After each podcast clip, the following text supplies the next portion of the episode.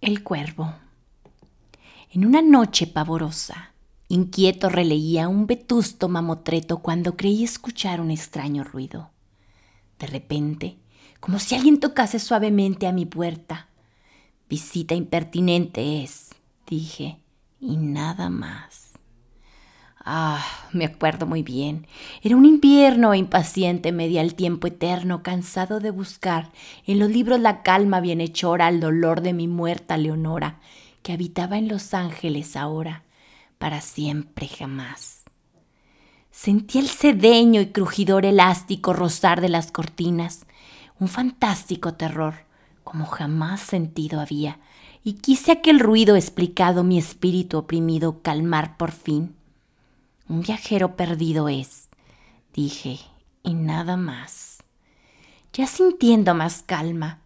Caballero, exclamé, oh, dama, suplicaros quiero, sirváis excusar, mas mi atención no estaba bien despierta, y fue vuestra llamada tan incierta.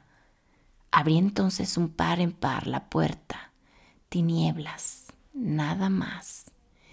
Miro al espacio, exploro la tiniebla y siento entonces que mi mente puebla turba de ideas cual ningún otro mortal las tuvo antes.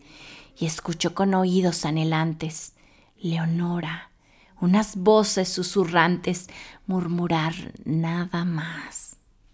Vuelvo a mi estancia con pavor secreto y al escuchar torno pálido, inquieto, más fuerte golpear. Algo, me digo, toca en mi ventana. Comprender quiero la señal arcana y calmar esta angustia sobrehumana. El viento y nada más.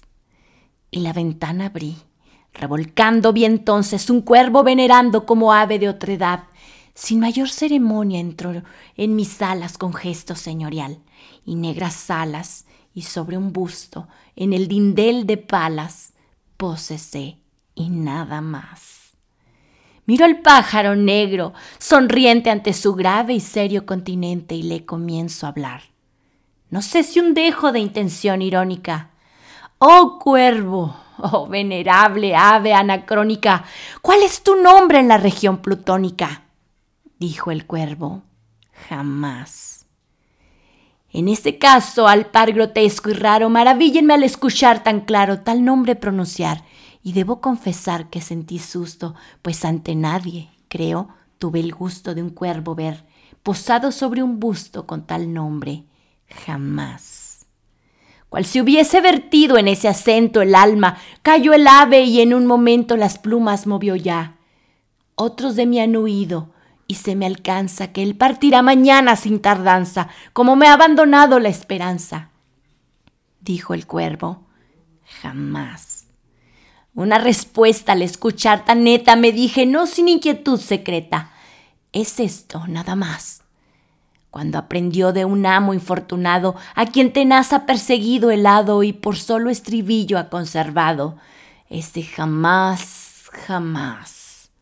Rodéme siento hasta quedar enfrente de la puerta, del busto y del vidente cuervo, y entonces ya reclinado en la blanda cedería, en sueños fantásticos me hundía pensando siempre que decir querría aquel jamás, jamás.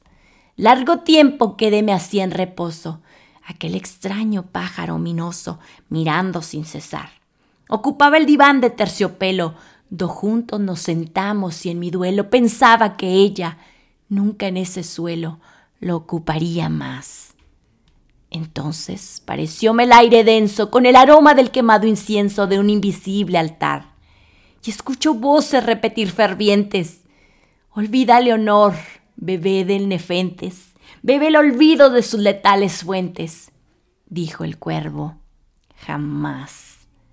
Profeta, dije, augur de otras edades que arrojaron las negras tempestades. Aquí para mi mal, huésped de esta morada de tristura, di, fosco engendro de la noche oscura, si un bálsamo habrá al fin a mi amargura. Dijo el cuervo, jamás. Profeta, dije, oh diablo, infausto cuervo, por Dios, por mí, por mi dolor acervo, por tu poder fatal, dime si alguna vez a Leonora volveré a ver en la eternal aurora, donde feliz con los querubes mora dijo el cuervo. Jamás. Sea tal palabra la postrera, retorna la plutónica ribera. Grité, no vuelvas más, no dejes ni una huella, ni una pluma, y mi espíritu envuelto en densa bruma libra por fin del peso que le abruma. Dijo el cuervo, jamás.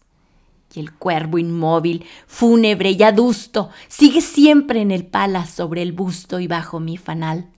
Proyecta mancha lúgubre en la alfombra y su mirada de demonio asombra. Ay, mi alma enlutada de su sombra se librará. Jamás.